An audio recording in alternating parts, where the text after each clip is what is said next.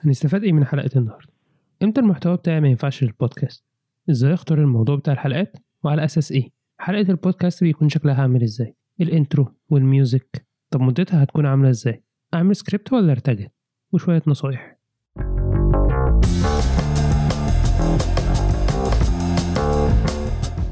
ألف ب بودكاست. هو بودكاست سريع عن إزاي تبدأ في مجال البودكاست والحلقات بتاعته قصيرة من خمس لعشر دقايق.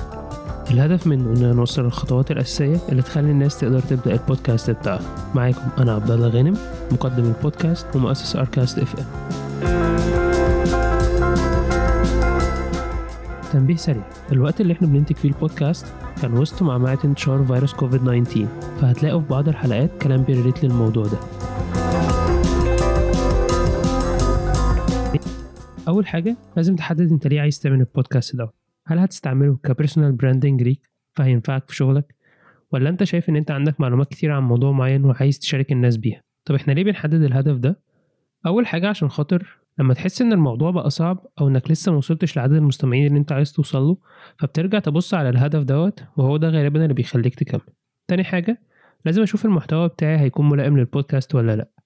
ما ينفعش أروح أعمل بودكاست عن ال reviews فانا إزاي الناس هتشوف ال product اللي أنا بتكلم عنه.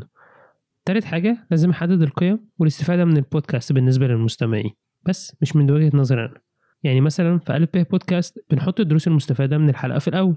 طب إحنا حطينا الدروس المستفادة دي على أي أساس؟ على أساس الأسئلة اللي الناس بتسألها لنا وكمان اللي إحنا بنتعامل بيه وبنشوفه من ال clients بتوعنا.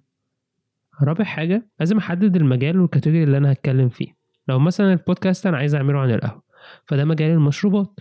طيب ال category بتاعه هيكون إيه؟ ده بيجي على حسب انت هتتكلم في مواضيع إيه عن القهوة. لو مثلا هتكلم عن تاريخ القهوة زراعتها أنواعها آه، ستاربكس و Second Cup كافيهات بشكل عام. يبقى أنا كده دخلت في ال art category طيب فين في ال art category في ال food and beverage خامس حاجة لازم أعمل ال research بتاعي وأعرف الناس بتتكلم عن إيه في المواضيع دي. طب هعمل research بتاعي في أنهي حتة؟ في ال digital content سواء هي articles videos بودكاست طبعا البودكاست المفروض تتقال أول حاجة. سادس حاجة لازم أبدأ أحدد المواضيع بتاعتي. سابع حاجة مدة الحلقة. طيب هو التقارير بتقول إن هي أنسب حاجة إن أو الناس اللي بتحب أو اللي الناس بتحب تسمعه إن هي من 20 ل 40 دقيقة. أنا كرأيي الشخصي إن هو بيرجع على حسب الموضوع وحسب الناس اللي أنت عايزها تسمع البودكاست بتاعك. يعني ما ينفعش مثلا بودكاست أنا محتاجة إن أنا هقعد أسجل فيه ساعة أو هسجل فيه ساعة ونص وفي الآخر هاخد منه مثلا تلت ساعة. تمام؟ فأنا كده في content كتير قوي أنا شلته. دي أول حاجة. تاني حاجة ال process نفسها بتاعت ال editing بتاعته إن هو مش عايز أسبق الأحداث بس هو ال editing هو الطريقة اللي أنت بت craft بيها ال story بتاعت الحلقة. مش اللي هو ال content edit لوحده وال audio edit لوحده. هم حاجة combined كبيرة مع بعض.